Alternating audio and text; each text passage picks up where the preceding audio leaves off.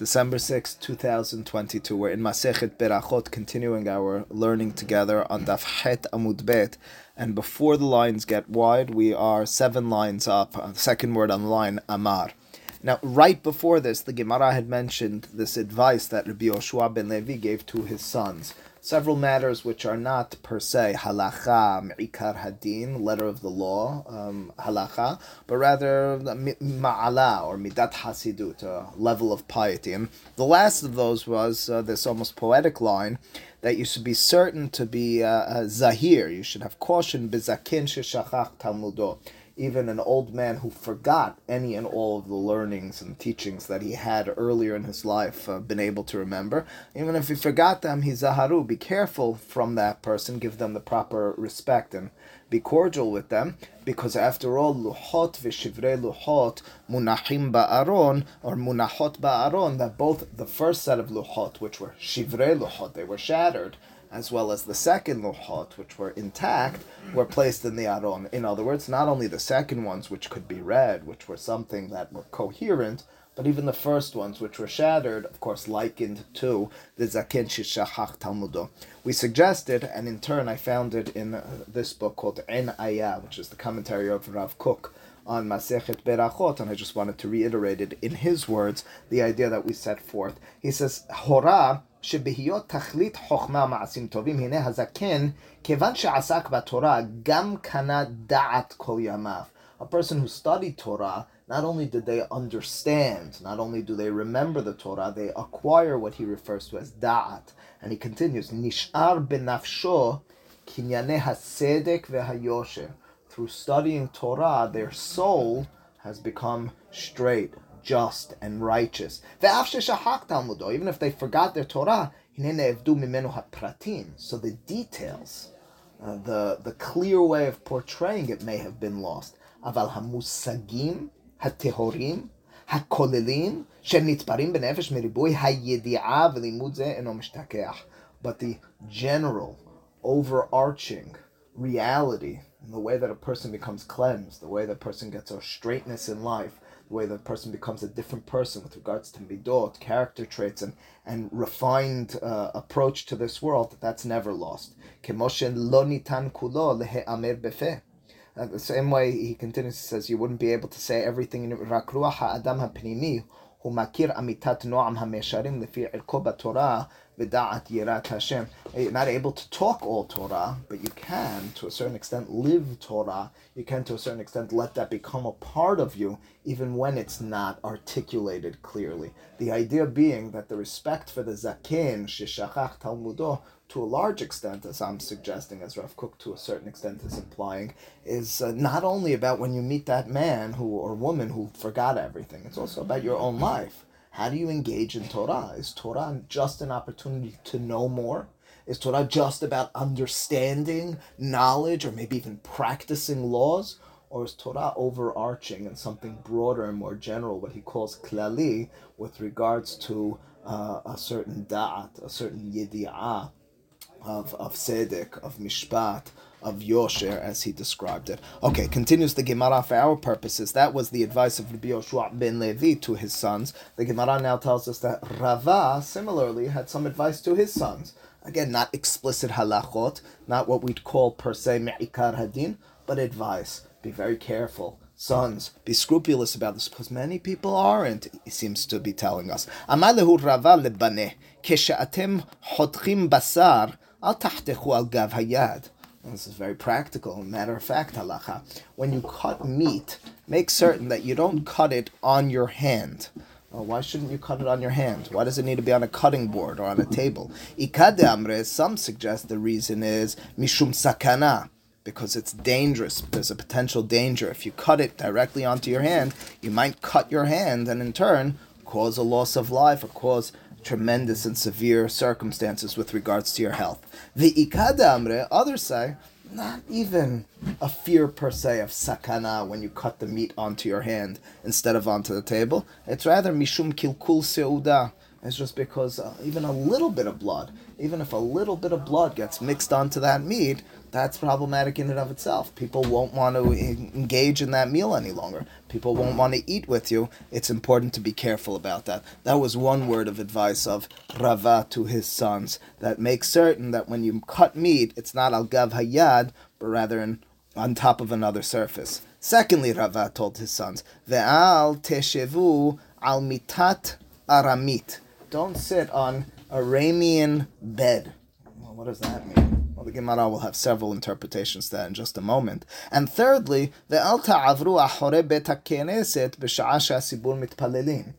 Don't pass by the knis, the synagogue, while the congregation is praying. The third one sounds most relevant as to why they're repeating this these words of advice. Understood. In terms of context for our sugya, sugyot of the Gemara, this last one is with regards to synagogue. But again, it's words of advice. It may have just been taken off of the fact that we had Rabbi Yoshua ben Levi earlier. Shenai Mikrave Had Targum is what he was referring to, which beforehand we had relevance with regards to the Kiryat Torah in general, which is kind of part of the synagogue um, experience. But at the same time, you're right. That last part is most relevant because we might have statements of other rabbis to their sons. This one maybe was specifically mentioned because of this.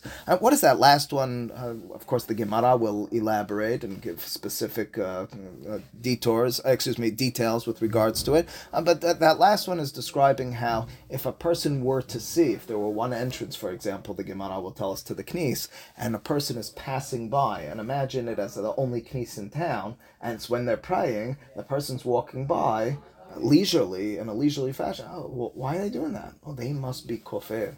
They must be against what we're doing over here. It looks bad. It's an inappropriate activity when everyone else is engaged in a communal prayer in the communal location and you're just uh, leisurely in a leisurely way just walking by. Okay, the Gemara will deal with each one of these. First and foremost, mitati aramit. What does it mean to not sit on a Aramean's bed? First explanation, ikade amru lo tignu or tagnu belo. Don't go to sleep without saying kiryat shema. What does that have to do with an Aramean? Apparently, the idea is an Aramean is the example of an Anju. Okay, that's that's how we'll uh, you know call habu'il aramit Sanhedrin uh, Daf. Uh, why is the Gemara referring to an Aramean? It's really referring to any, not Daf Pe Aleph, any non-Jew. Well, that's the standard word. Uh, I guess for censorship reasons, they don't want to say non-Jew. But the idea being, what distinguishes my sleep from uh, from the non-Jew's sleep? My sleep goes it begins with and is sort of entered into with Kiryat Shema. I have Kabbalat Ol Malchut Shamayim as I go to sleep. And as a result, that's a whole different engagement. I now close my eyes. I now enter into a world where I'm not just feeding my own physical needs and pleasures of making certain that I feel good when I wake up. I'm rather envisioning this as part of an overall approach to life. It's Avodat Hashem, Kabbalat Ol Malchut Shamayim. This sleep is put as in part of a context of life which is purposeful and mindful to Klape HaKadosh Baruch Hu as opposed to an angel. Sleep might be for them pleasure. Sleep might be for them beneficial with regards to their just practical engagement in this world. That would be the explanation to that first one. That's a different explanation to what this mitat aramit is referring to. Ikad amre la de la tansevu giyorta. That you shouldn't get married, uh, Rava was telling his sons, to a giorit, to a non-Jewish woman who converted. Of course, Rava would be very beloved in the Syrian community. Uh, but what the Gemara seems to be implying, in contrast to a Gemara Masechet Horayot and Daf Yod Gimal, which seems to imply that converts, uh, everybody should be running after the converts to get married. Um, there's two vantage points to a certain extent and two angles with which someone who's new to the tribe, new to the religion, can be envisioned as either being a threat in terms of I don't know what they're going to decide tomorrow. Did they actually change and actually determine that they're going in a new way of life, or is this just a temporary approach and they're not fully certain? That would be the caution of Rava. Alternatively, it might be later generations or a different circumstance where you're so certain and, and, and absolutely aware that this individual is steadfast and brings a certain excitement and almost passion to it that they came to it on their own Again, it might be circumstantial, and Rava might be speaking about the converts of his day, specifically to his sons, in his knowledge that it was not, not a great uh, engagement and lifestyle for them to be married uh, to a convert. The Kadamre, last interpretation again to the statement of Rava that you shouldn't go to sleep, you shouldn't lie down on a uh, or sit on a bed of an Aramean, the kadamre aramit mamash. The third interpretation is not a convert who's no longer an Aramean, not kiryat shema before you go to sleep, but rather mamash aramit, a non-Jewish woman. Dirav papa. Says the Gemara, because of he was warning them what had taken place in the lifetime in a specific encounter with Rav Papa. What's that? Rav Papa azal legabe aramit. Rav Papa went to a non-Jewish woman's home. Why was he going to a non-Jewish woman's home? No. Why was he going to a non-Jewish woman's home? Uh, they give, that's not Rav Papa. Rav Papa is not uh, allured or, or lured in rather by this woman because of her appeal. Rather, the Gemara in Masechet Pesachim and Rashi and Rashbam seem to imply there was a uh, there was a financial uh, obligation. This woman owed him money. That's why he's in, entering into her home. Anyway, he goes to her home and Hosia lo mita. She brings out a bed. And uh, it seems like as she's going to gather her money, as she's uh, taking care of whatever she owes him, Ameralo, she says to Rav Papa, Shiv, sit down on this bed. Why not? Go ahead. Amarla, he says to her, realizing this is a little bit strange. Why would she have me sitting down on this bed? I don't need to sit on the. Eni Yoshev ad I'm not certain what's underneath this bed. Maybe there's a sword. Maybe there's a snake. I, I, have no idea why I'm sitting on this bed. You're setting me up for something. Until you pick it up, I won't sit down. They picked up the bed and they found a dead baby underneath. In other words, she was setting up Rav Papa so that he would sit on this dead baby and then she would claim that he killed the baby. Instead of him sitting on the bed, he made certain to check it beforehand, and as a result, he averted that danger. Says Rava, there's a particular and specific fear, I guess during his time, uh, for this sort of libel that would be leveled against someone from Am Yisrael. Says Rava, don't sit on their bed. Of course, by extension, that would mean to each of us to have our eyes on our head glued appropriately. In other words, we're certain when we enter into dangerous situations, if it's with a person that's not trustworthy, that we're careful with regards to what we do. Mikanam Hachamim, based on this, says the Gemara, the rabbi said, and in turn Rava instructed his children, Asur leshev al mitat aramit. Okay, you shouldn't sit on that bed of the Aramean. So three interpretations with regards to that Isur yeshiva al mitat aramit. Says the Gemara onward, but there was a next statement, the fourth statement, of Rava, or third statement of Rava, ואל תעברו אחורי בית הכנסת בשעה שהציבור מתפללים. Don't pass by the knis, the synagogue, while the congregation is praying. מסייע לרבי יהושע ben Levi, says the Gemara, this supports the statement of Rabbi Yoshua ben Levi, דאמר רבי יהושע ben Levi, אסור לו לאדם שיעבור אחורי בית הכנסת בשעה שהציבור מתפללים. Identical statement, don't pass by the knis when the congregation is praying. Again, while they'll be able to see you. Rashi and others make clear. Says Rashi, Asur la'avor v'chule shenir'ah, he appears as if it's as if he's moving away from the entrance of the knis, uh, so it means that people will see you, uh, maybe even outside, but if you're passing by during a time that the congregation is in the middle of prayer, it looks wrong. Amar Abaye, Abaye qualifies this. Velo amaran ela deleka pitha aharina, pitha. This is specifically when there's only one entrance to the knis. So someone sees you passing by, that the only entrance says, oh, he's not going into the knis. If there's two entrances to the knis, even though you're passing by for something else, they won't say he's specifically passing by not interested. Maybe he's going through the other entrance. In other words, you don't need to go that far for this issue of marit ayin, of someone seeing you and, and believing that you're doing the wrong thing, if there's another very clear option for why you're doing what you're doing. And furthermore, if there's another knis, if there's another synagogue, there's no problem because the assumption of someone seeing you passing by doesn't say he's not interested in praying, doesn't say he's kofir b'Hashem Elokei rather says he's going to the other knis.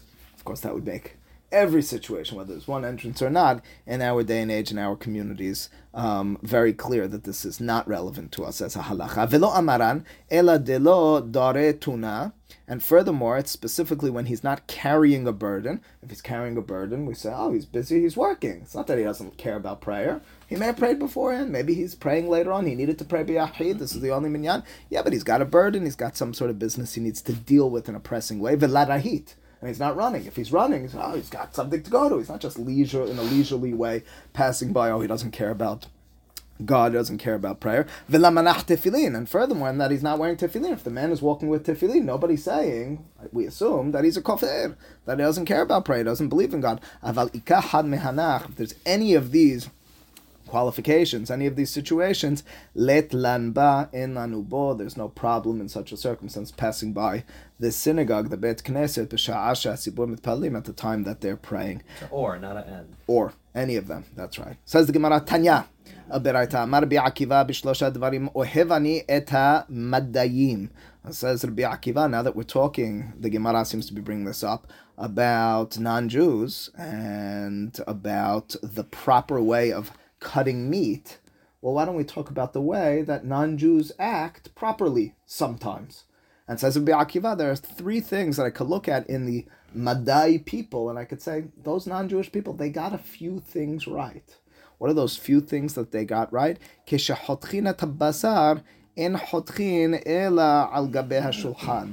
When they slice meat, which is what we began the day with, they don't do it onto their hands, they do it onto the table. They know how to do that right he seems to be implying that Am Yisrael, the Jews of that time period, didn't always do it so. Again, one of two problems. Either sakana or kilkul se'uda, as the Gemara told us earlier. Furthermore, those Madai people, kishinoshkin enoshkin ela al gav hayad, when they kiss one another, they don't kiss on the face or on the lips, they kiss on the hand. And Rashi explains the significance of that. Rashi says that al gav hayad et yad haverohu noshek v'derech hashivutu ze mipene harok.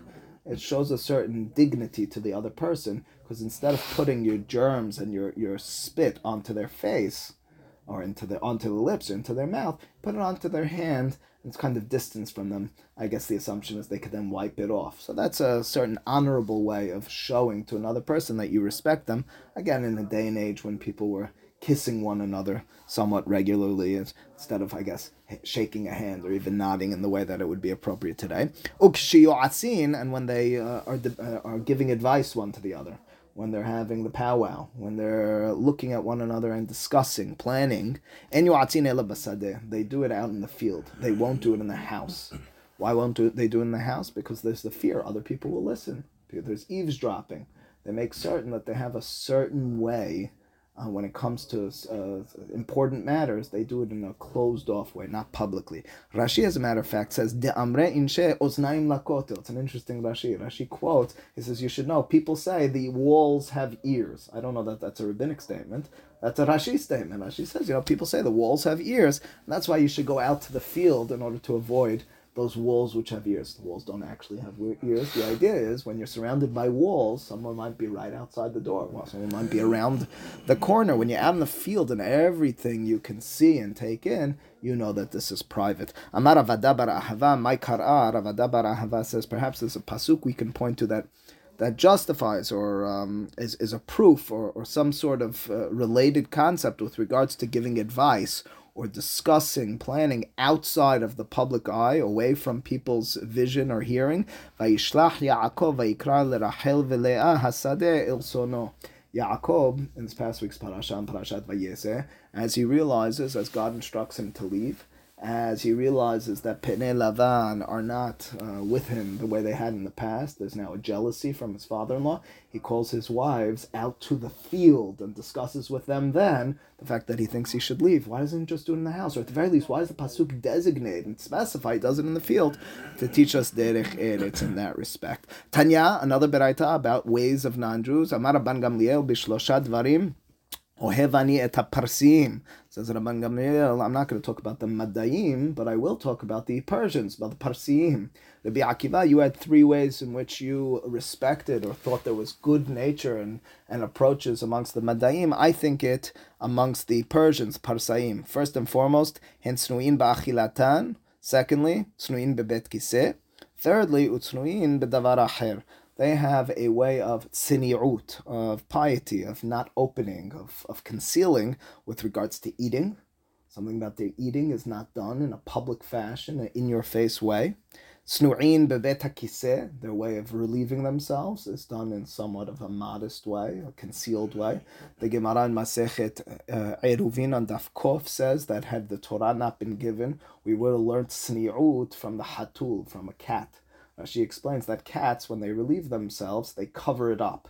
So the idea being there's something about covering, about being concealed, even when you relieve yourself. The Gemara later on on Daf Kavav will describe what's called a bet kise parsai, the Persian uh, bath bathrooms, which of course is similar to the bathrooms that we have today. The idea being that when a person would relieve themselves once upon a time in the outhouse, so the the, the, the excrement was left there in the bathhouse and needed to be removed in the Persian bathroom, it would then uh, it would just they had a, this slant on it, so it would kind of be removed immediately. There's something about distancing yourself from filth that the Persians got right. And lastly, says Rabban Gamliel, Snu'in b'davar Rashi says that's tashmish, when they have relations, um, of course, that's to be kept in a very private fashion, and the Persians do that right. We should only learn from them the proper way of acting. Says the Gemara, but wait a second. While we're praising and talking about the goodness of the Persians, of the Madayim, let's understand that we're not to be really envying them. And by in order to do so, the Gemara cites a pasuk from Yeshayahu. The pasuk says, "Ani siveti limkudashai gam karati giborai la'api." Alize Ga'avati. But the Pasuk refers to, um, at that time period, uh, the uh, Persians. And the Persians were going to take down the Bavliim. It was going to be Paras against Bavil, time of destruction of the Mikdash. But the reference to the Persians, the Parsim, is Mikudashai. Oh, almost makes them as if they are holy, sanctified, good people. Tani Rav Yosef, no, sir. Elo Parsim, yes, that is a reference to the Persians. What makes them Kadosh? Hamkudashin umizumanin. Instead of reading the word kadosh as holy per se, it's something that's prepared, uh, something that's designated. Hareat mekudesha, the Gemara Masechet Kiddushin and Bet, Amud Bet, tells us it means uh, it means separate. So the Kedusha, Rashi at the beginning of Parashat Kedoshim says, Shetiyu Perushim min ha'arayot. Kedusha means to be separated. They are separated. Oh, in a positive way, right? No, the Gehinam. So the statement here of, of, of this, uh, of the Gemara of Rav Yosef is, as much as they might be tsanua, as much as there might be things we can learn from them, we can learn, as I said earlier, from cats as well. It's not per se that they're destined for greatness. Okay, we'll pause here. The Gemara goes back to our Mishnah. We go back into discussion of halacha from here. We've been discussing discussing some halachot, but generally speaking, agadot, the Gemara goes back to round out the conversation that we had in our first Mishnah with regards to the final time of reading Kiryat Shema. We'll pick up with that next time. Baruch Adonai Le'olam. Amen. Amen.